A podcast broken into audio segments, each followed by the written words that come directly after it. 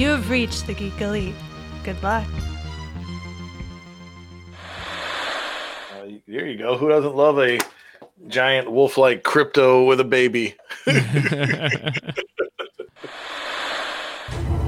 What if you found a portal to a parallel universe? What if you could slide into a thousand different worlds? Where it's the same year, and you're the same person, but everything else is different. And what if you can't find your way home?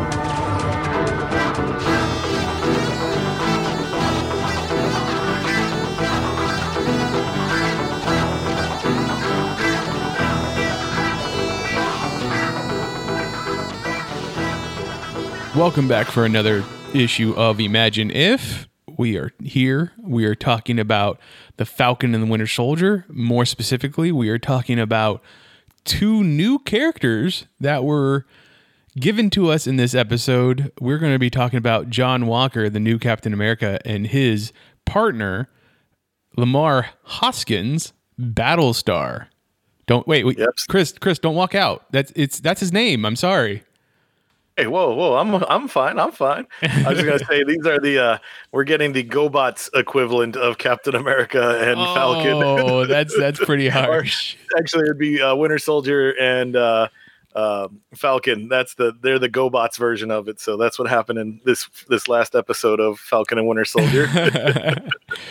uh, but first, we will get into what is new on the spinner rack for a new comic book day, and get into a little bit of new news for comic book distributed distribution.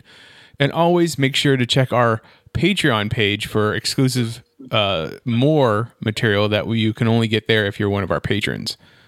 So, Chris, what is new on this new comic book day? All right, so here we are at the end of March. So if you go to your LCS this Tuesday, you will see all the brand new DC products. Uh, what can you look forward to? Well, we have Batman Catwoman issue four. Now, I gotta say, I feel guilty. I haven't been reading this. I haven't even heard much talk. So I don't know if it kind of lost its flavor by having that much distance between Tom King's Batman run and then finally getting the conclusion. Um, so I don't know, but I, I, I do want to jump into it. So maybe that's what I'll do this week. Um, the new Adventures of the Flash.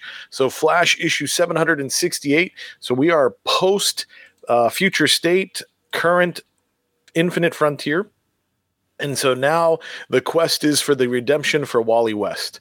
Um, I'm actually excited about this. I, I'm looking forward to uh, seeing Wally be redeemed, be be a hero again. Because while I may like Barry Allen a little bit more, I do have to say I've got to recognize uh, what's going on with with well, what actually has happened with Wally. So I think it's very important to remember that he was a hero. So um, sadly, at the start of New Fifty Two, he was left behind. Uh, DC Rebirth brought him back, but then he was basically destroyed in Heroes in Crisis. Uh, so now it's time to start the uh, redemption of Wally West. So, as a Hal Jordan fan, I recognize your the, the, your pain, and I, I hope you Wally fans, uh, I hope it comes out to greener, good pastures. Uh, the future state, though, still continues. We have future state Superman versus Imperious Lex number three. Uh, so these are adventures written by Mark Russell. So I don't know if they will have any impact on the current Superman comics or not. Uh, but either way, if you've been invested in the story, definitely check it out other history of the DC Universe number three will be out. So John Ridley continues looking at the uh, history of the DC Universe through other characters' eyes, and this issue looks like it'll be a focus on Katana. Interesting. Uh, Strange Adventures number nine will be out, continuing the who knows what style adventures of Adam Strange as he is out there. Uh, but don't forget, Mr. Terrific is a part of that story as well, so definitely get those characters. Uh, now we're already at collected editions, so not much coming from DC, but we have Batman's Grave, the complete collection. Uh, so Warren Ellis and Bryan Hitch teamed up for a year long adventure of the Dark Knight. So if you just want to check out to see what craziness that they came up with, definitely check that one out. Uh, it's time to make Mitch feel, uh, remind him that his hero is old, just like all of ours. No. Uh, it's Green Arrow, 80 years of the Emerald Archer Deluxe Edition. That's right. Good old Ollie. Uh, he he dyes his beard. That's the secrets.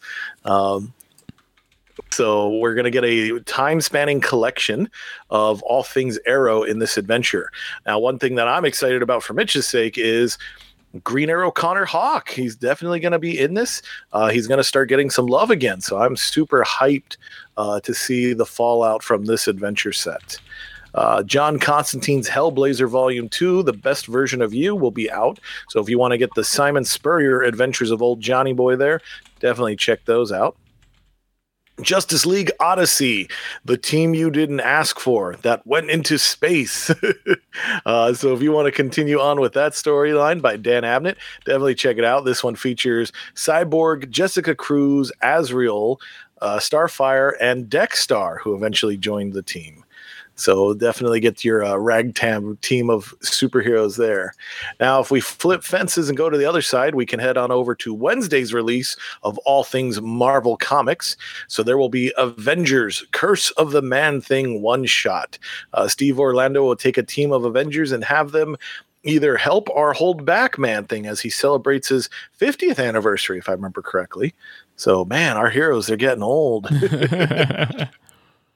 Um, Beta Ray Bill is back in the spotlight. So Daniel Warren Johnson uh, will be writer and artist on this mini series, I believe. So we'll definitely get to see what's going to happen with Beta Ray Bill in preparation for probably appearing somewhere on the big screen pretty soon. I'd wager. I'm guessing, so yeah, Thor Love and Thor Love and Thunder. You're gonna get to see Beta Ray Bill, and this is. I kind of feel like I, this is Marvel Comics' way of being like don't worry, we haven't shown you all the characters in the movies yet. You can de- we definitely have a bigger, we have a, a, wider range of characters that you haven't seen in the movies yet that we that can eventually show up. So be, be prepared for Man Thing to show up in Doctor Strange and the Multiverse of Madness, and uh, Beta Ray Bill to be in Thunder, well, or Thor: Love and Thunder.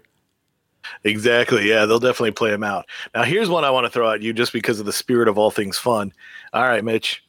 Kilowog versus Beta Ray Bill. Who do you think wins that matchup? Uh, Stormbreaker versus the most powerful weapon in the universe. Uh, I don't know. I it'd be really really close. I guess it. Mean, honestly, I have to pull the Stanley uh, answer and be like, it depends on who's writing. uh, but if it's me, I, I guess I would go with Kilowog.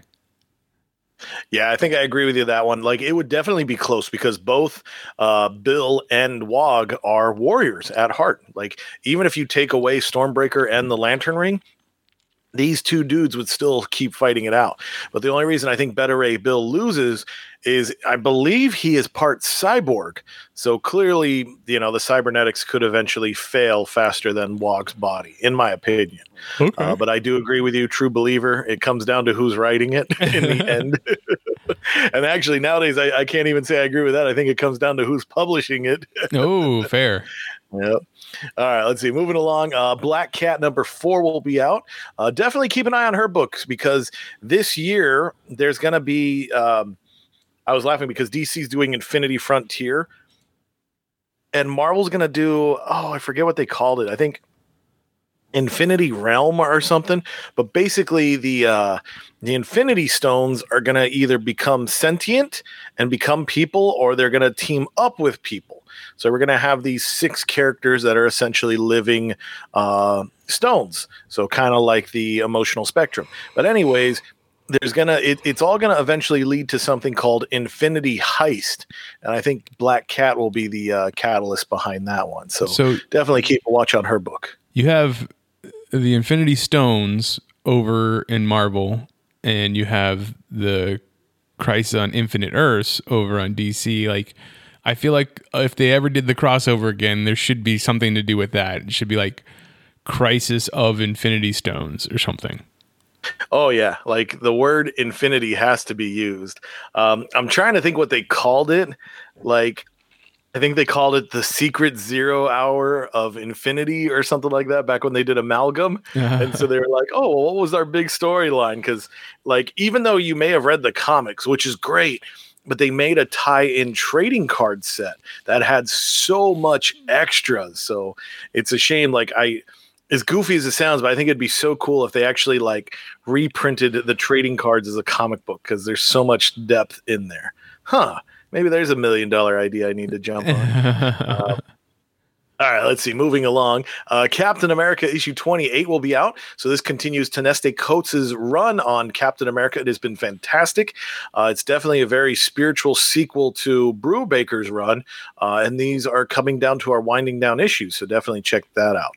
And if you're a Michael Cho fan, uh, definitely check out his Masterworks variant cover with a blue and white Captain America jumping at you. Uh, the let's see here. We have oh, this is a big one.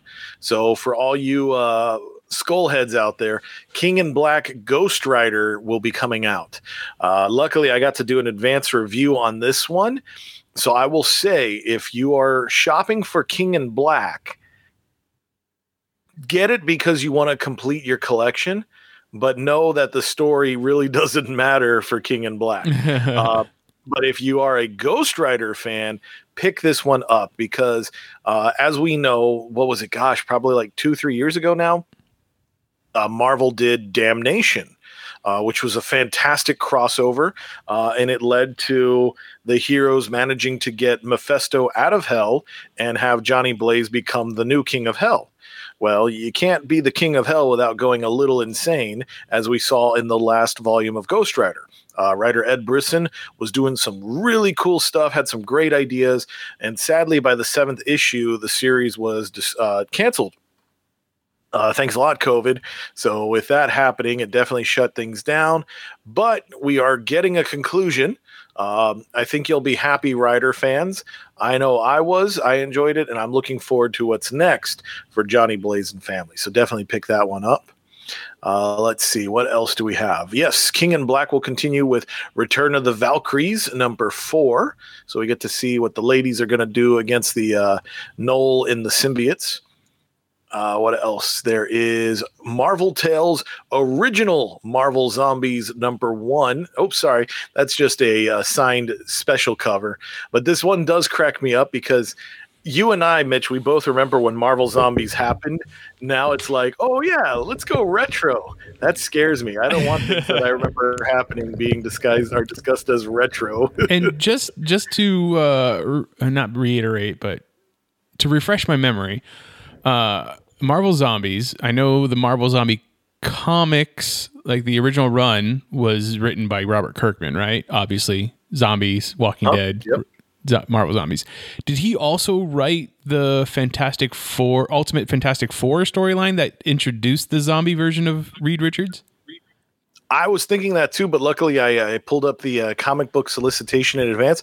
And actually, and for those of you that are back issue shopping, uh, go out and buy Ultimate Fantastic Four issues 21 through 23, uh, because that will have introduced the Marvel Zombieverse.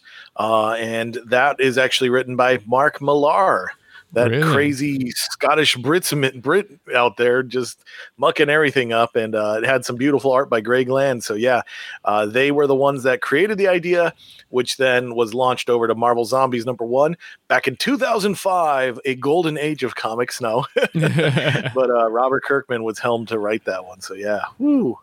And then Sean Phillips was the artist of the original one. So yeah, wow, that's crazy. That is crazy. All right, let's see. Uh, Silk number one will be out. So the uh, Cindy Moon is going to get her own series, which is going to be exciting because I know she's got some. They've got some plans for her, so I'm very excited to see uh, her get back on the newsstands again. And that's and the there's a ton time? of covers. Yeah, yeah, she's had three. Now uh, it's it's not fair to make it sound like she's gone through these things quick. Uh, it's just more or less Marvel they know character struggle, so new number ones are great. So she's been the sad victim of Marvel now, Marvel now, nower. Now that's what Marvel calls now, you know. So every time they would revamp the Marvel universe with its publishing brand, uh, they were like, "Hey, let's just take Silk and give her a brand new number one." um, yeah, that's just that's such a bummer. I think she would be great. Like if she can't like if this series doesn't hold, which I don't see why it, it should hold, um, but I would love to say like have a daily bugle book and she could actually fit in very well there because she does have a uh, have a relationship with J. Jonah Jameson. Like I Right. think he knows her secret identity and background. It's like, well, why not? Why not have those two working in conjunction with each other? That I mean, could be really awesome. she is a great character and she's been great since her introduction. It's it's unfortunate that they haven't been able to do more with her where that it's stuck, you know, kind of thing. Uh in in a world where Marvel loves their spider characters, like this is a, a great character uh, for them to keep going forward with. And I, I, I assume that she has to somehow like uh, link in with the King in Black storyline. Sadly, she's probably if she did, she was just like you know in a panel, nothing major to her. That's unfortunate. Uh, but even then, truth be told, Spider Man's barely in this King in Black story. It's definitely more focused on Venom. Venom, and the Avengers, if anything. Yeah. Okay. But speaking of symbiote Spider Man, King in Black number five will be out. So this is a what if happening in real time with a real Marvel Universe event. So in this universe, Peter Parker kept his symbiote, and now Noel has found Earth faster. So I don't know if it's necessarily set in the later 80s or if it's just if he had kept the suit and we're here and now. But I do like looking at this cover because we get to see the uh, old school Rocket Raccoon when he had his costume. Uh, it looks like we've got Photon there, potentially Kang, and I think the Black Knight. I'm not too sure who that helmeted person might be. Has But has yeah, this so book be always fun. been written and r- drawn by uh, Peter David and Greg Land, respectively? Like I didn't know. Pretty much, two, yeah. Wow, I didn't know the Yeah. two of them were working together. Because Peter David is just. I I mean, he's a good guy. He's not ready for modern Marvel comics, as we saw with his last stint on Ben Reilly. Right. So it's just best to say, hey, you're a good name, you're a good writer. Where would you like to be? And you know, it's like I want to go to 1986, fans. So there we go. he sounds a lot like Stan Lee.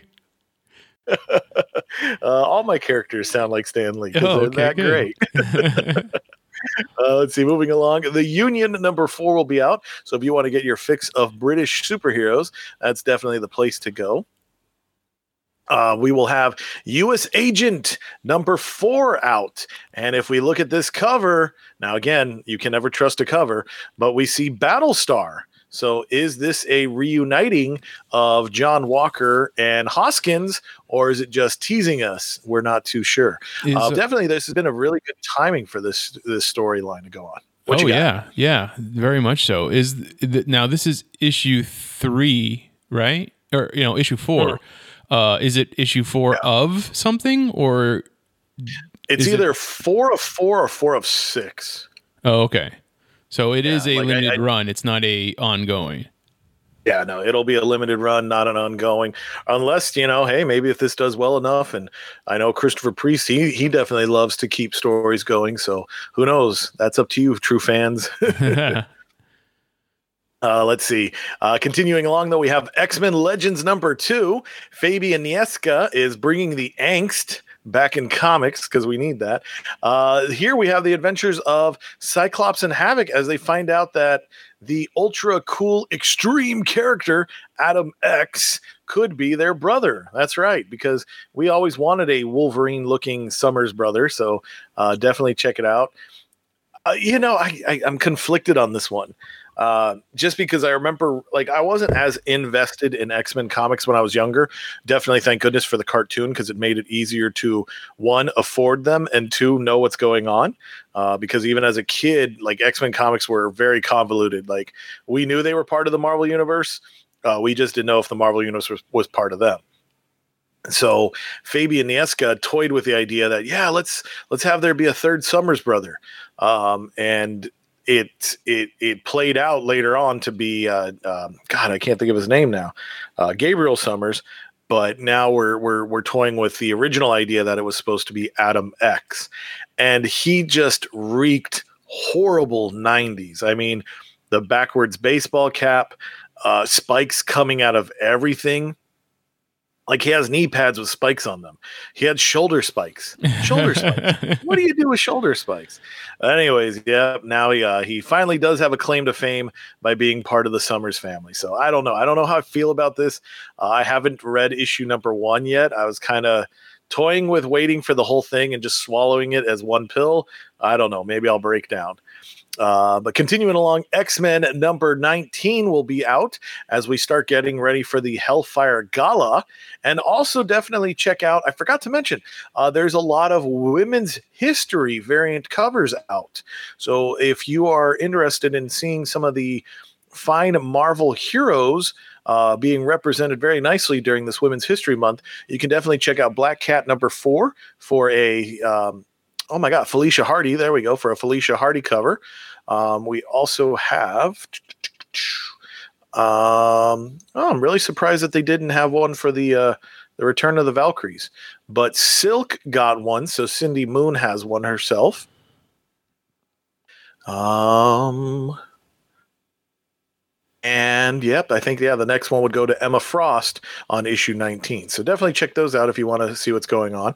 Uh, now we'll jump to our collected editions. So Avengers Academy uh, will be having its third complete collection. Uh, I would recommend this one. I was very surprised. I I think I wound up picking it up by accident just because at that time it was like you know we were fresh out of the civil war let's see what's going on um, but it was a great series it had really really interesting new characters that had wild struggles. So I know I definitely enjoyed it. I remember looking at the cover here with Hazard on the front, and I just remember, like, granted, it, it took me back to the early days of Rogue, but it was just really nice to see that same struggle. Um, handled differently by a different character. So I think Christos Christos Great Gage did a great job with this series. Did you read this one as well? I did. I, I very much enjoyed it too. Um, now it's not the. Is this no? Is this the one where the the kids were being taught by Hank Pym?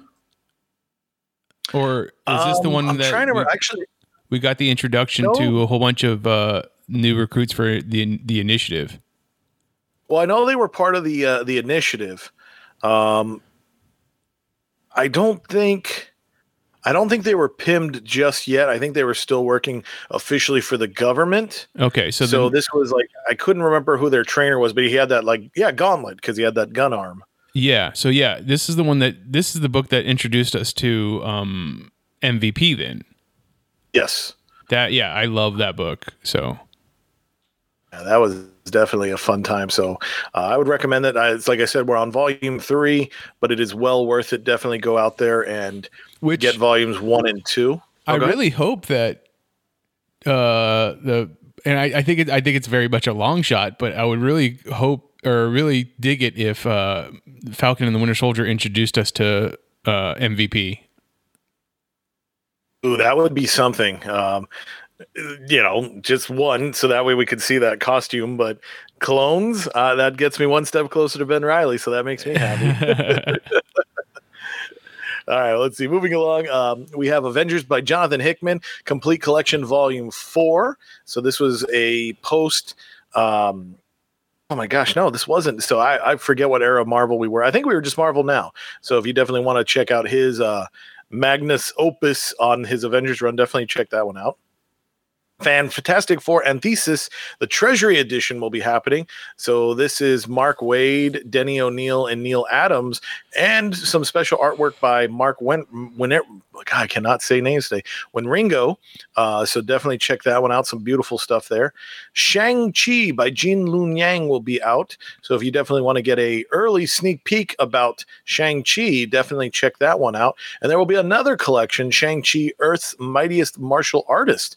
So they're definitely getting him ready for his upcoming action film. So uh, definitely check that character out there. And that is what will be on your spinner racks. There you go. Yeah, we have uh, spinner racks for the big two right there. Um, speaking of Shang Chi, we did get news that uh, Disney is pushing back their release dates for Black Widow and Shang-Chi. Black Widow will go to Jan- July 9th, and that will be released in theaters and on Disney Plus at the same time for a premiere access fee. Uh, Shang-Chi will get moved back two months to July, August, September. Uh, and then two months after that, in November, we'll be getting Eternals. So uh, Eternals doesn't move, but Shang-Chi does, and so does Black Widow. Um, interesting. We were all wondering if they were going to end up releasing Black Widow as a premiere access movie on Disney Plus.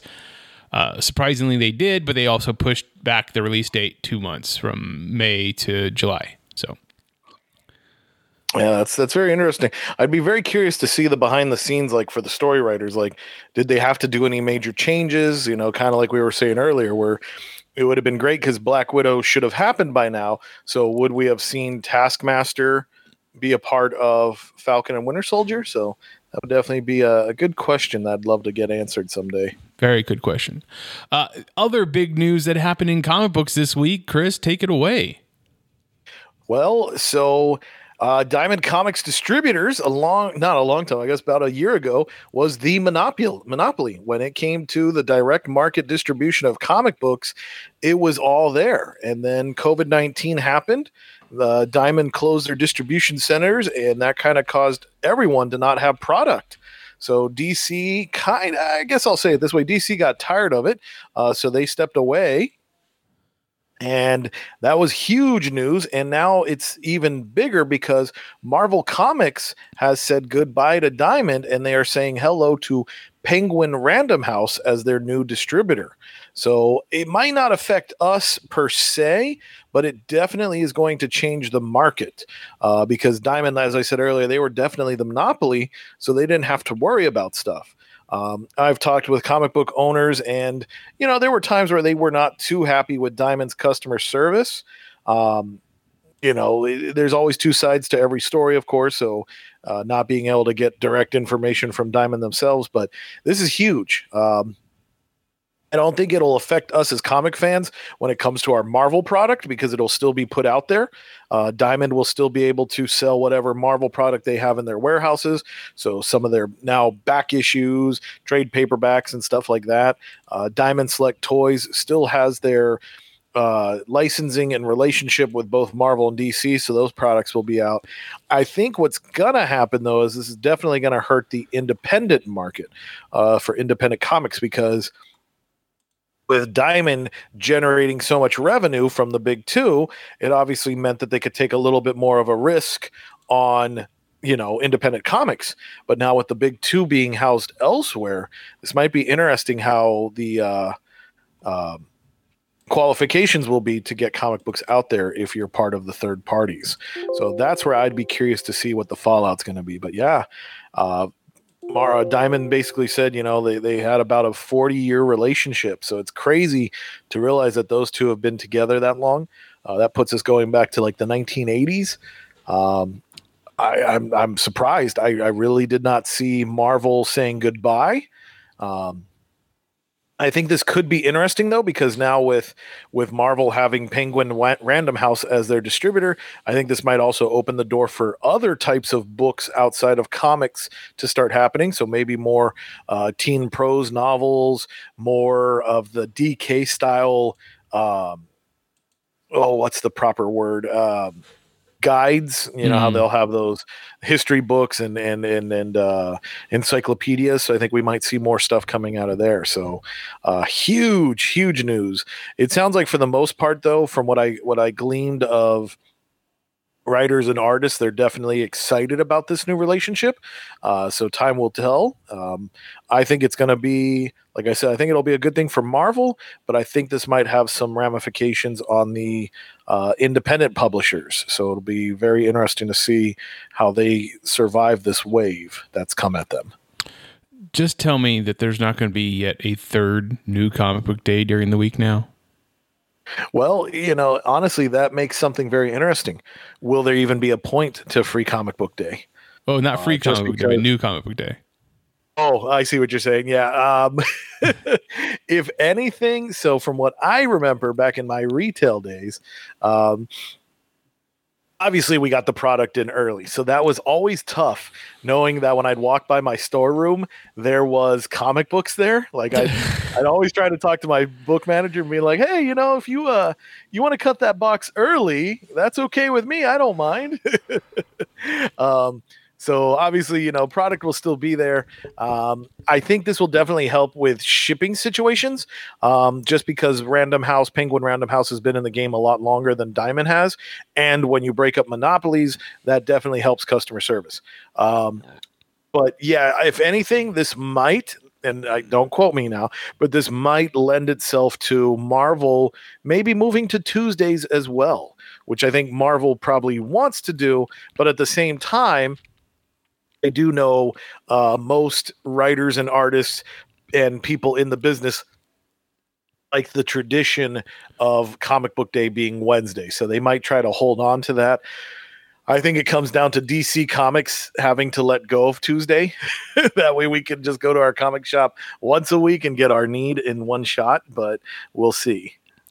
Uh, well, with the with the misunderstanding that we had earlier, what what were you going to say about free comic book day? Like that has been a tradition now at the beginning of summer to get a handful of free comics that are going to tease future stories in in all the companies like are you saying that that's not going to be a thing anymore i honestly think that might be the case uh, because free comic book day was uh, primarily done by Diamond Comics. Um, they would, you know, say, "Hey, everybody, you know, like let's create this event, make a special comic." And at first, they started off as reprints. Um, so it wasn't hard for publishers to have to deal with but then it eventually lended itself to like hey like like you just said like this should be our zero issue for the next big event so let's do it. Um but i like if we look at stuff so last year obviously free comic book day kind of got scrapped uh, just because you don't want people meeting in public anymore right now because of the pandemic. But dc comics wound up pulling their free comic book entirely uh, because that was going to lead to the whole DC generations forged, shattered. I don't remember what it was called, but that wound up getting pulled and pulped, so destroyed. Um, but there really hasn't been talk of DC doing a new comic this year. So I, if if DC pulled out, I don't know if they necessarily get to come in and play unless they do it on their own. And if you think about that, it's like, well, now with Diamond setting everything up and all they had to do was submit a comic and then Diamond would take care of the rest. Now that's going to be a lot of work on their PR department, their shipping department, and their collected editions department to help scrap a book together to make something. So in the end, is it really worth it? Probably not. Um, so if that pulled DC out of the equation, I can really see Marvel also kind of looking at the same thing where it's like, well, now it's no longer a joint venture, it's our own thing, and it's not going to generate as much revenue. Probably not worth it anymore. Okay. There you go. Let's get into talking about the new Star Spangled Man with a Plan and his partner, Battlestar. Uh, these are two characters. Like honestly, I don't know a lot about Battlestar, and I and I don't. I should I should know more about John Walker uh, because uh, I am a, a, a, fan of U.S. Agent. So uh, let's get into talking about those two characters. U.S. Agent or John Walker has gone by a lot of names uh, other than just John Walker. He is uh, he is currently Captain America in the MCU. Uh, in the Marvel Comics, he was he was uh, Captain America. He was also Super Patriot, and he eventually becomes U.S. Agent. Um, he has also been the warden of the Slab. I want to say um, the pri- one of the prisons in um, the Marvel universe because uh, that was tied into the Thunderbolts, and uh, and I think there's one more iteration of his character that he had done, but I can't think of it off the top of my head. Do you have anything right there in front of you? Well, okay, so it, it was actually the raft. Uh, the that raft. was the one that okay. he was that he was in charge of, uh, which was surprising because that led to him being kind of uh, destroyed. You know, like he, he definitely was uh, was hurt and kind of forced into retirement. Um, but then, thanks to a multiverse version of a Venom symbiote. He did get his uh function his his his lost limbs back, so that was a wild way to explain uh his recovery via comic science. um, but yeah, no, he he's definitely been all over the place. It's it's pretty wild to learn about him some more. Like I what I really like is so he's never really been his own true man. Uh, Super Patriot was kind of just like a, re- a wrestling gear that he was given, so that way he could show off his powers that he got from the power broker, uh, which eventually kind of like people were like, hey, maybe you should do more than just be a wrestler. Uh, so then that put him in the spotlight. Eventually, when the government realized they were not going to have a relationship with Steve Rogers anymore, um, he got to wear the Captain America uniform. Uh, but then it just whether you could say it's his own personality or maybe it was the powers, but he just was not not of sound mind to carry that big of a title. Uh, so eventually he was stripped of being Captain America, and sadly some some crazy stuff does happen to him along the way. Uh, but then he he you know takes up Steve's used laundry again to become the U.S. agent. Uh, that's how I always remember him. I think my first exposure to him. I don't know if you ever got. I mean, I've I've been more of a toy guy than you, but I remember. I think it was. Uh, I think Mattel. No, it was Toy Biz when they had those old. Uh, God, they were like four inch action figures and all it was was the captain america toy repainted to be us agent. So like, he didn't even get to be his own toy. Like, he's always been uh he's always been steve's hand-me-downs. Uh, but he's been an interesting character. Um, i've mostly seen him in team books. I remember when he was part of force works. So that was definitely the edgy 90s inksy superhero team with attitude. Uh, I do remember seeing him in the Iron Man cartoon. I don't know if you remember that. Um, then uh, I think the next time he pops up in my life was when he was part of the Invaders. So, you know, he was running around. This time now he's like, no, I'm Captain America. Call me Cap. And the rest of the inv- invaders are like, no, we know Cap Steve. Uh, we'll just call you John. uh, so he's always been kind of the oddball guy. Then he was sent to Canada to be the leader of Omega Flight. So I do remember that. I remember him being part of the Mighty Avengers. Um, and then I just kind of lost track of him. I know he's popped up in some stuff. Uh, I found it real interesting that uh, when he had his confrontation with Sam Wilson. Uh, that played out a lot differently behind the scenes than what I did, what I initially thought. So that was kind of a that's a neat moment of character growth for him, I think. Um, and as we see right now, he's got his own U.S. Agent miniseries. So, so that's kind of. yeah, and the one name that I had forgotten uh, that he went by during the hero's return in the Morgan Le Fay verse, he was Liegeman. Oh, okay. Yes. Yeah. He uh, and even then, he kind of basically, uh, from what I can remember of the art, his costume was like, "Hey, let's just take Captain America's costume and draw it in different colors." yeah, uh, Captain America was Yeoman America in that. In that's that, right. That's uh, right. Spell spell verse. I remember that. Uh, okay, so as Super Patriot, Captain America number 323 as Captain America, he was number he was Captain America number 333 uh, and as U.S. agent, Captain America number 354. Uh, so all kind of relatively within the same three years. Uh, that's those were his first appearances, created by Mark Gruenwald and Paul Neary. What are, what are some other characters that Mark Gruenwald has created or, or prominently written? If you oh, can think gosh. off the top of your head, didn't he Oh, do? Didn't he do some some uh, Green Arrow stuff?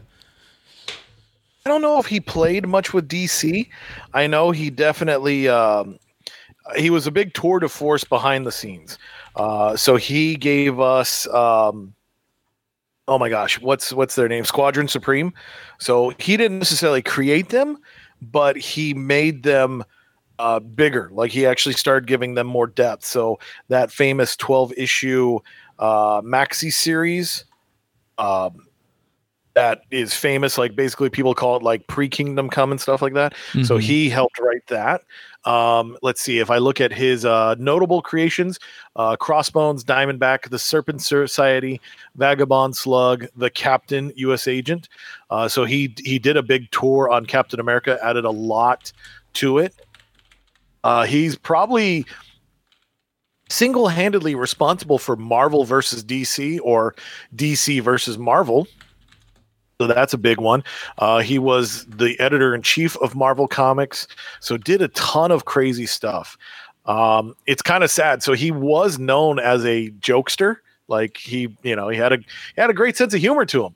Uh, and sadly, he had a heart attack at work, and that's what led to his death. And everybody just thought he was joking around. Uh, so that was very very tragic. His death, like I said, I don't remember him too well, but I know in '96 when he did pass, it was huge. You know, it was like wow, one of the greats was gone from comics. Uh, he actually had him he had himself cremated, and then his ashes were put in one of the printings of Squadron Supreme. Wow, so he loved comics that much that people can have a piece of him. Uh, just an all around great guy. Like I said, I know definitely he did he he helped grow Captain America. Uh, so when you're watching this series, Falcon and Winter Soldier, his guiding hand will definitely be behind a lot of it. Um, I'm trying to think what else. So um, just for a correction, I meant I or I was confusing him for Mike Grell, who does the who did the the Green Arrow storylines. Uh, sorry, uh, Mark Gruenwald is obviously a different person. But he also created so Lamar how- Hoskins, who is Battlestar. Yep. Yeah. Uh, so he's got Battlestar. He also created the original Flag Smasher, Karl Morgenthau. Uh, so there's that. Uh, the what else do we? I'm have? gonna I'm gonna have to assume that he also created the Power Broker. Imagine so. I'd, I'd, I'd say that's probably definitely a a safe bet. So it sounds like this whole series is going to have its thanks to Mark Gruenwald. Oh yeah, definitely. Ooh, here's a neat one. Deathlok. He's the cre- he's one of the co-creators of Deathlok, so that's a, a huge thing because I think they tried playing with Deathlok in uh, Agents of Shield, right? Yes, they did. They they had him as a character in Agents of Shield. So he just yeah, like I said, he when he got on Captain America, he did a great job. Like he really injected a lot of uh, personality into Steve Rogers. Um, he brought back the Red Skull, which was huge at the time, and the twist. Um, he brought back the Red Skull in a cloned body of Steve. Uh, so that was a huge thing. Uh, he is partially responsible for Captain America's exoskeleton. So I don't know if you remember this one. Uh, so this is partly why we had to have Heroes Reborn, Heroes Return, and all that stuff because they were just getting too extreme. So it got to a point where the uh, the serum in Steve's bloodstream was killing him, and so obviously Steve is not a guy to lay down and die. So yep, there's the uh, prototype Iron Man Captain America. Uh, that's a good image. It was not that good all the time. that's that's funny. Yeah, like the idea because uh, like I said, uh, if he is the one that also created the Power Broker, Power Broker uses an exoskeleton for uh, strength as well. So uh, we'll have to I'll have to check that out. I mean, we'll, that's definitely a character we're going to talk about today because he's the Power Broker is heavily tied in with um, uh, both John Walker and Lamar Hoskins. Uh, looks like he he didn't create the character. Yeah, I guess not. But, uh, but the idea, no, but he definitely took it and used them. yeah, yeah. Uh, so I assume Battlestar has the same um, creation date, first appearance date. Uh, let's see, his 1st appearance uh, is Captain America number three twenty three, uh, and yep. yep. that would be him as uh, I assume he was when he was created. He came in as Buck. Yeah, well, he was one of those. Uh, what were they calling Buckies? Uh, the Buckies, the bold urban commandos. So he was part of that group. So he was just an unnamed soldier for that. Uh, so that's his first appearance. Um, he finally gets a name in issue 333 of Captain America. So we we get to know him as Lamar Hoskins. Uh, the next issue 334 is where he'll be introduced as Bucky and then issue 341 is when he gets his own identity as Battlestar. So it, it's it's an interesting thing to note that it was uh, writer Dwayne McDuffie who informed Gruenwald that buck is a is considered a derogatory term among African Americans as it is a term used before the American Civil War to refer to male slaves and said that it was also racially offensive and to have an adult black man taking on the identity of a teenage sidekick. You actually went and found the literal panels where they had a character. Uh, I don't know if it was a named character or not, but a security guard uh, come and talk to Lamar's Lamar and say, "Hey, like, why are you taking on that name?" Uh, he says, "Well, I'm doing, I'm honoring, you know, the original Bucky," and he's like, "Yeah, that was a teenage sidekick white kid. Like, you should definitely have your own identity because that's not, it's not a good name for for you as a grown black man." Uh, so I I thought that was interesting that you know uh, the you know people were learning and and making changes so that it could we could all be better. We could all we all could learn from that. And Mark Gruenwald didn't didn't like just try and do it on the slide. He he definitely put it into the book to be like, oh, I learned something here. yeah, no, I, I, found that very interesting. That you know, like one, the the thing that hits me the hardest is I did not realize how long Dwayne McDuffie has been in the game, because um, that puts him at least back in the 80s. So I really want to do a, a deeper dive and, and learn about where he he started his early uh, time in comics. But yeah, the fact that, you know, here's two men, you know, different backgrounds, and it's like, hey, uh, just in case you didn't know, here's what this connotation can be. Because, you know, obviously people are, are like, well, it's honoring a World War II hero. But yeah, do you as a grown man want to be named after a kid? You know? Uh, racial tensions obviously uh, they're they're they're you know they're always high uh, so then you toss that into the mix as well. So i think it was great that you know because part of me even feels like yeah like when they were doing that comic it's like hey this this uh, guard basically is the voice of Dwayne McDuffie you know? Mm-hmm. he's kind of explaining that. And i think that's even important too because as you know, as we grow up, as we learn more about our heritages and stuff like that, it's like, yeah, you know, here's these words that get said, but it might not mean much to you, but here's the history behind that word. And it's like, well, it's up to you to be ignorant of it or not. And I think that was a huge moment where they, they, you know, there was, there was a learning moment and that's always great to see in comics. Now, now, I also thought it was interesting in the actual episode uh, when we had Lamar actually introduce himself as his code name. Uh, it was it was Bucky who was like Battlestar and like just got off the vehicle. He's like, "All right, I'm out." That's a ridiculous name. yeah, I mean, there might be a little bit of a tongue in cheek where it's like, "Oh, you, you can't have my name." I don't know. I just I think uh, to me, it kind of like I, I feel like Bucky's definitely somebody that like you know Battlestar really? Like it's because when I hear Battlestar, I don't know, I don't know about you, but like I think of a ship, you know, like this is the the USS Battlestar, so it's just it's definitely making Captain America seem um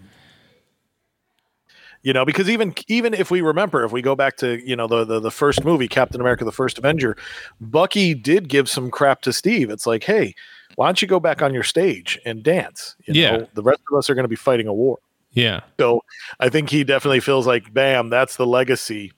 It, yeah, went from being a hero to now being a an actor high fiving people on football fields again, and now even the role of sidekick to Captain America is, you know, to, played to that regard as well. Yeah, like I mean, if you look back at the comic books, like the the character of Bucky was just Bucky. Like he was he was Captain America's sidekick, but his name is James Buchanan Bucky Barnes, right? Uh, yep. It's just it's just his nickname. It, it, it's not like there was a secret identity there. Uh, so you go back to the con- uh, to the movie, and yeah, he, he doesn't take on a silly code name. It's it's not till Hydra gets a hold of him and creates him into the Winter Soldier that he had he gets stuck with the name Winter Soldier. Like it's almost a uh, uh, a weight around his his neck, and as we see it progress in his therapy, that if people call him the Winter Soldier, that's that's that's that's the that's the assassin, that's the bad guy. Uh, of course, in the comic books, we've we've seen him embrace that name and and and uh, you know turn the Winter Soldier identity around and made it made him a good guy. Still does the things that maybe Cap Steve Rogers wouldn't do, but uh, he's he, he's somewhere in between Captain America and, and the Punisher, right? Like he he, he yeah, rides that line. closer closer to Frank's side of things, but yes. uh, but the idea of taking on a a silly code name and and Battlestar being a silly one, like I would I would really like to have sit down with Mark Gruenwald and be like, what came up? How'd you come up with the idea? Like maybe I get it with with the costume of the red, white, and blue, and there's a star, a white star right in the middle. So there's your star. And what does he do? He fights. He battles. So Battlestar. Like, well, actually, so we we owe it to Kieron Dwyer. Okay, the name Battlestar. Um, yeah, he he was the one who ultimately suggested it. And this is wild because I'm cheating here and I'm looking at his backup page. So this is pretty wild. Once his parents divorced, Dwyer's mother met and married John Byrne. So it's like, holy cow, that's crazy. so like, you know, like, hey, your stepdad is a huge comic book artist writer. So it's like, huh, that's that's pretty cool. So that that definitely probably helped him get in the business. And I know John Byrne definitely, you know, did some great Captain America stories as well. So yeah, so that's kind of cool that that family gets to have that touch in there as well. Did did it did it say why it is they called him Battlestar? Like where where that um, come from? Let's see. Gruenwald recalls uh, the search for a good name for a partner to Cap is a whole half hour unto itself. Uh, we came up with every single name, which was vaguely patriotic, vaguely military, and yet stood on its own because someday these guys may split up. So finally, the name Battlestar, which checks, you know, okay, it's it's patriotic, it's military, and it can stand on its own. All right. So good job, Kieron. There we go.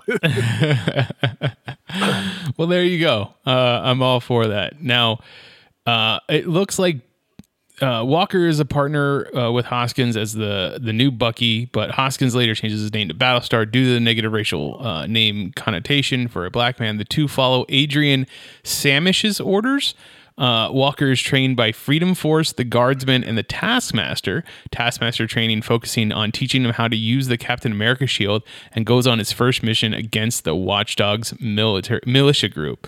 Uh, what's the Freedom Force and what's the Guardsman? So let's see here. From what I can remember, I think the Guardsman. Um, let's see. Okay, so the first one we're talking about is Freedom Force. Um, I think that's kind of a play. Like I know Mark Gruenwald kind of went into Captain America with the idea of, okay, we've got you know homegrown terrorism to to basically call it out flat faced. So it's like there's people that can love America so much, but they actually might be dangerous for it.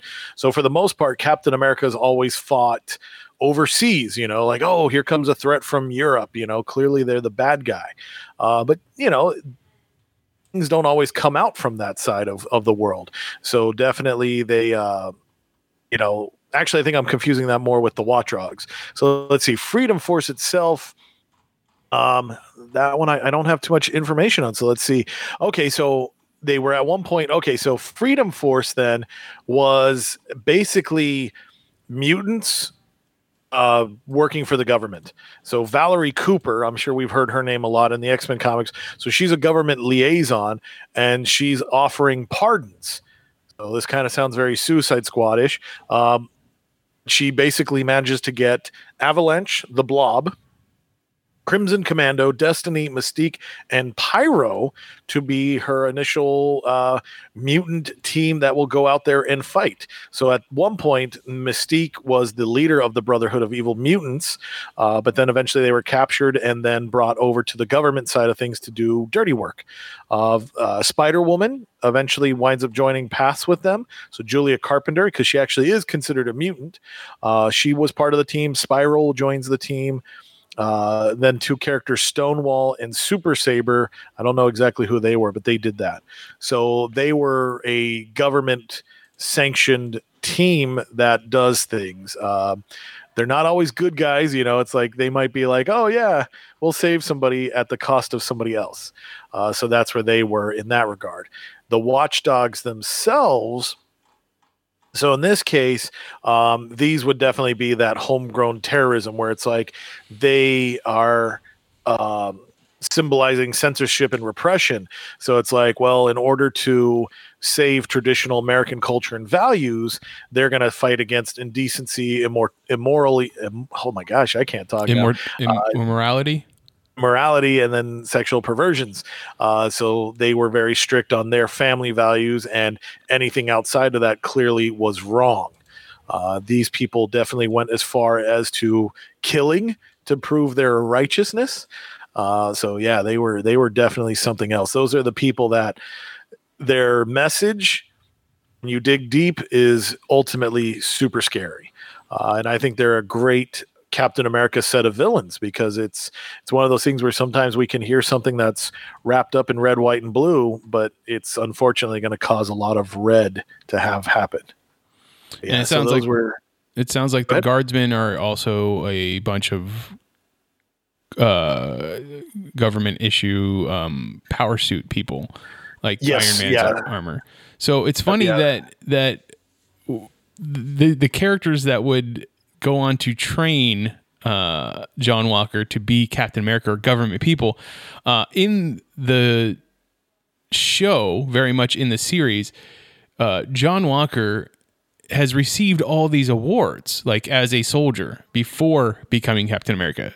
Now, Steve Rogers did not receive any, uh, you know, awards or commendations or anything like that before uh, becoming Captain America. He was he's the guy that would jump on on the the the, the grenade, right? Like that's uh-huh. exactly what he's he says, and he's re- ready to risk his life. So the idea of John Walker is very much a government idea of this is who we want to be Captain America, not a kid who uh, we have no control over.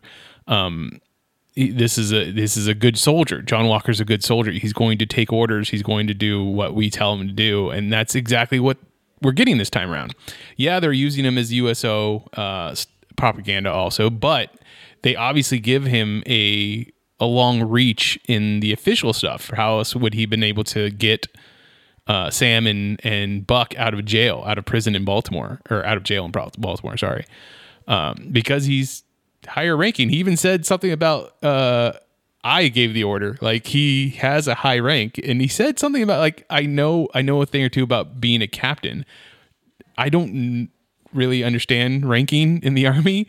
Is he above captain? Did he like kind of take a demotion to get to Captain America? Well, it's it's one of those things where like even though Captain America, it's a title. Um, I'm sure if if Steve was in actual you know comic book military you know he he would be probably you know four star general America, but that just doesn't roll off the tongue as well. Right. Captain America is definitely a thing. So it's like, so yeah, he's probably been like, I think when he says, I know a thing or two about being a captain, it was like, well, yeah, he's probably captain of his football team, captain in, uh, I think he's army. So he was an army captain. So now it's like, okay, well, now I'm just Captain America. Yeah, this won't be hard at all. I'm just playing a part. It'll be easy. Okay, so yeah, that's what I that's what I that, that's what I was thinking. But he obviously is still part of the military. Like even Sam points it out, is like, hey, uh, Buck and I are free agents. You guys are still a part of the military. You can only do so much. We are able to somewhat bend the rules. Which honestly, I didn't think of him as as Sam being a uh, like contract soldier, so to speak. Uh, you know, um, because of that first episode where he's flying in and out and grabbing uh, that hostage and stuff like that. But I, I, guess, yeah, sure, he could be private security technically. Well, now it now it makes sense why they used him for that because obviously the government's like, well, look, we we don't want this plane and uh, hostage to be taken, you know, across border lines. But if we are seen doing it, then it's an act of aggression, which can lead to an act of war. So it's like, hey, Sam, like you do have military ties, but ultimately your classification is as an Avenger. So that puts what we want to have happen without it being considered a government action. So it's like, huh. So it really makes me look back at episode one a lot differently. I'm like, oh, okay, I didn't I didn't view it that way. So that's kind of uh kind of neat. And then yeah, so in the end, it's like, well, all right, it you know, it's definitely beneficial for uh, uh, uh, Falcon to be that free agent, so that way it's like, well, you know, it's it's like. Uh, you know, we we want to get criminals off the street, but we can't do it a certain way. So, what if uh, Frank Castle comes along? Maybe, maybe too much, maybe not enough. I don't know, but yeah. So it's less less red tape, less bureaucracy. The best way to get anything done, as Ron uh, Ron would say from uh, uh Parks and Rec. um. So yeah. Uh, I don't know what the the storyline is going to be with uh, Lamar Hoskins, and I don't as I pointed out, we don't have I don't have a lot of knowledge of anything that he's been in before, other than his his brief appearance in Civil War, uh, the comic book, not the not the movie. Um, so, do you have anything to be added to that? Honestly, I know like he he played a good part at the start of this, um, at the start of uh, John Walker's Captain America career. You know, it was kind of like okay, because even though they were partners, they're not friends. Like for me, I kind of feel like in the show, Lamar and John are buddies. I don't know if they go all the way back to Oh, high school football, but they definitely like- seem like they military and even their training time. Like it's like okay, we have a we have a respect for each other and things like that. It definitely Uh, seemed like to me. I just say it definitely seemed like to me in the in that first scene on the foot right before they, they were in the football locker room, it seemed like they were both they both went to that high school. Yeah, yeah, I kind of got that vibe too. I mean, so uh, you know, that's the vibe they gave. I don't know if that's necessarily what True. will be. Um, but yeah, so I mean, he just kind of he was there as a foil because the thing is, when John Walker was created, it was like he's kind of he's almost to that point of being the uh, watchdog as well. You know, it's like because John Walker as a character, like he was not very welcoming of other things. He wasn't a racist, but he also wasn't, you know, delicate our understanding of people of other cultures and religions and race. Uh, because I know there was one where he was talking to a Native American character, and when they didn't agree, you know, he turns around and was like, "Oh, you know," he referred to her as Pocahontas, and he even was like, "Why don't you lay off the peyote?" You know, it's like, ooh, you know. So he's he has good intentions, but he is definitely not a well-rounded character. But that's his foil. That's what things are. So, like, Battlestar was just kind of there to have those two clash with each other when they would be doing, you know, doing adventures as superheroes. Um, eventually, Lamar kind of got forgotten. You know, uh, it happens to comic book characters. So yeah, we see him during that era of Captain America, and then once Steve takes over the book, Lamar got forgotten. Uh, literally, he doesn't pop up till let's see. He he did get picked up as part of Silver Sable's Wild Pack, so he he you know he joined in with her team of heroes. Uh, so that could be interesting if they ever make a Silver Sable film. Would he would he get to go play over there as well? Um, so that kind of takes us to like mid '90s. Then we don't see him again till Civil War, and even in Civil War, you know, he was just kind of backgroundish, you know. Um, he did play in the Marvel Zombies Supreme miniseries, so he got to be a part of that one. Um, we see him pop up in Marvel Zombies Destroy again, so again, part of like a a big uh, what's the team like a, a you know a, a team of of heroes you know that last line of defense type of thing. So he, he plays out in that. Um, and then he even gets a little bit as part of the underground against steve's secret empire. So he popped up in occupy avengers number nine. But yeah as a character he's probably got like maybe well let's see. I could tell you he's got 103 comic book appearances so yeah you could you could definitely have the whole kit and caboodle if you know what numbers to get So I also find it interesting that in the TV series, they both Walker and Hoskins do not have any type of enhanced strength or speed or agility or anything like that. They are uh, regular guys that are putting their lives on the line to, to do this. Uh, obviously, they have better training, and uh, and Walker obviously has a indestructible shield. Uh, but in the comic books, they got they did get superpowers. They got superpowers from the Power Broker, which we are getting uh, uh, reference to in the series. Uh, even more so in the second episode when uh, we notice that the Flag Smashers uh, are being chased by the Power Brokers people, and they at one time our main character Karli, or our main our leader of the group Karli, got a text message saying, "Hey, you stole my stuff."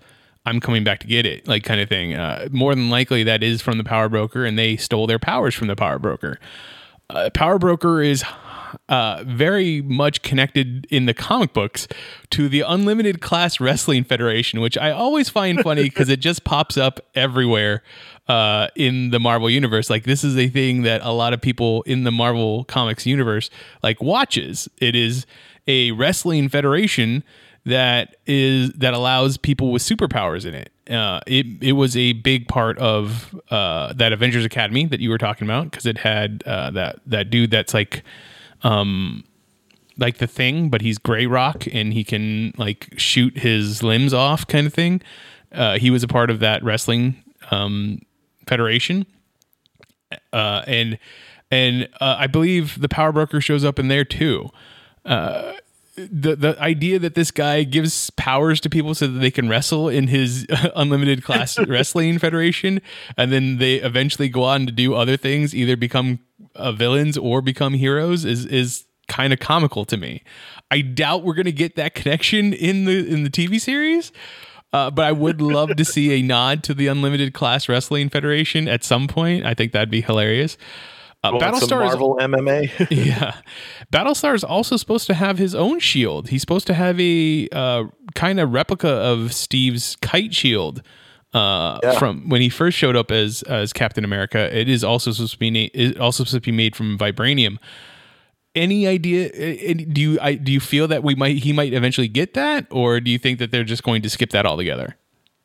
I could see them probably skipping it, but I could see them doing something like maybe there's a scene in the Captain America exhibition and Hos- Hoskins has to grab something to like shield himself and he's like, "Hey, this is kind of a neat idea. Why don't I get one?" You know, like I can see there being that little tongue in cheekness of it.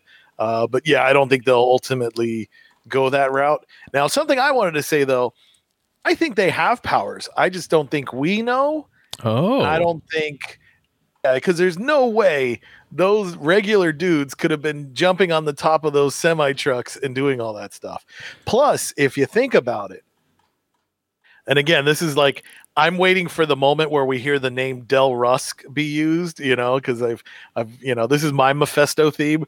Uh, but I think I think, yeah, obviously, like I have a feeling that this branch of U.S. government or you know this senator has been working with the power broker already, because it's mighty convenient that you know uh, Captain America and Battlestar show up at the exact moment that this you know uh, shipment was being hijacked. Well, even though Power Broker says, "Hey, you stole my shipment," where was that shipment going? Was it going to this government uh, task force that leads to Captain America and Battlestar? That's my thought. Mhm. So uh, the funny thing that you you bring up, uh, I, I definitely think that that Adele Rusk could be the new Mephisto for this series. Um, but we were talking earlier about MVP Michael Van Patrick or Michael Vance and Patrick. Uh, what if they combine that story of Michael Van Patrick in with the John Walker story, and that's how like John Walker kind of has his powers. If you are not familiar with the MVP character that was introduced in the Avengers Academy storyline, um, he he is a descendant of Dr. Erskine, the one who created the super soldier serum. Uh, but his father was all about you can you can reach those uh, enhanced human abilities just through exercise and proper eating, and so thus he essentially kind of did a uh, experiment, I guess, on his son uh, or sons, his triplets, and uh, was it triplets or was it just the one kid? Is oh it just gosh, one I think it was just the one kid, but they wound up making clones triplet That's right. clones.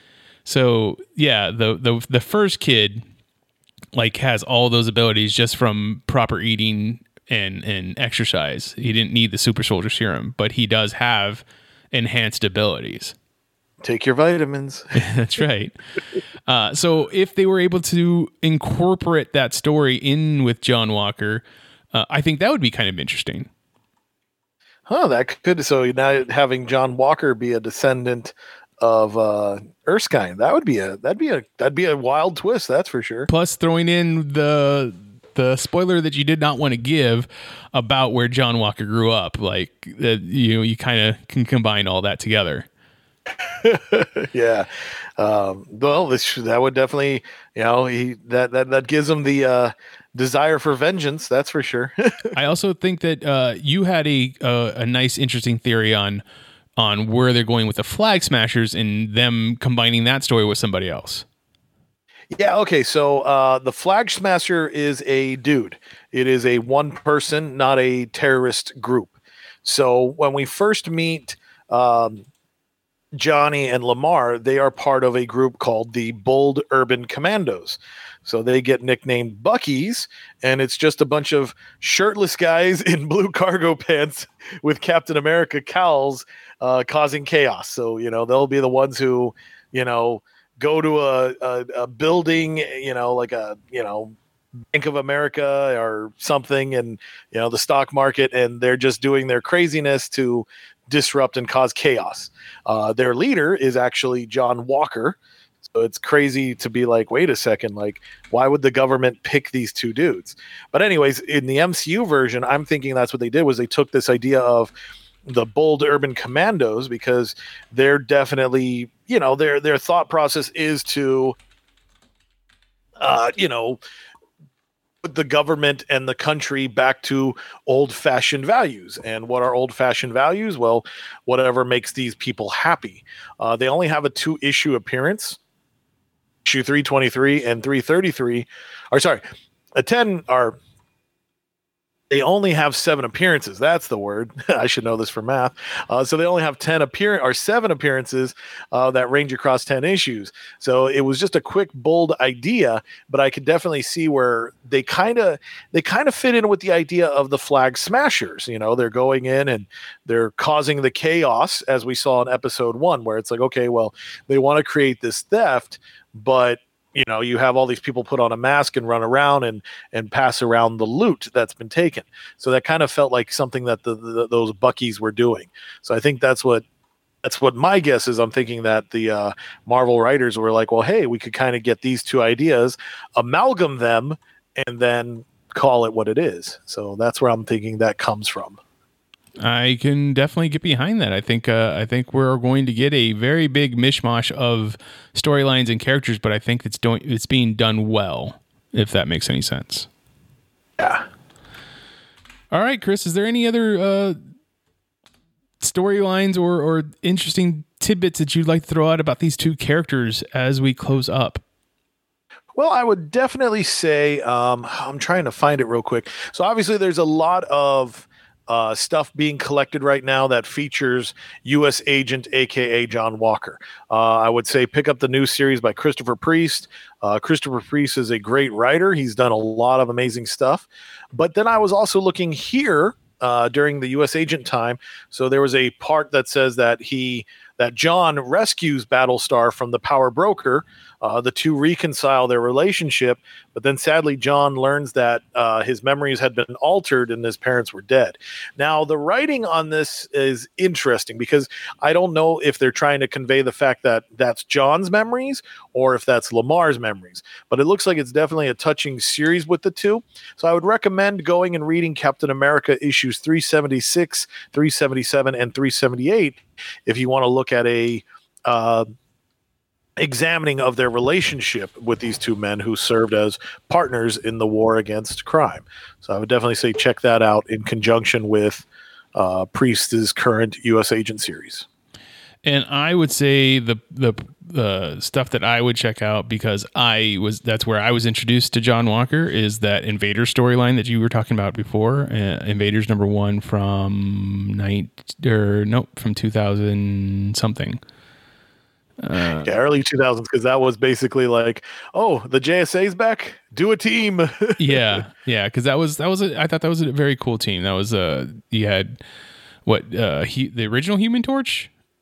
Uh, let's see, we had John Walker as Captain America, uh, a, a brand new Union Jack, the original Spitfire, Jacqueline Fallsworth, Namor, uh, Blazing Skull from the Golden Age, the Thin Man, um, and then, yeah, Jim Hammond eventually joined up on the team as well.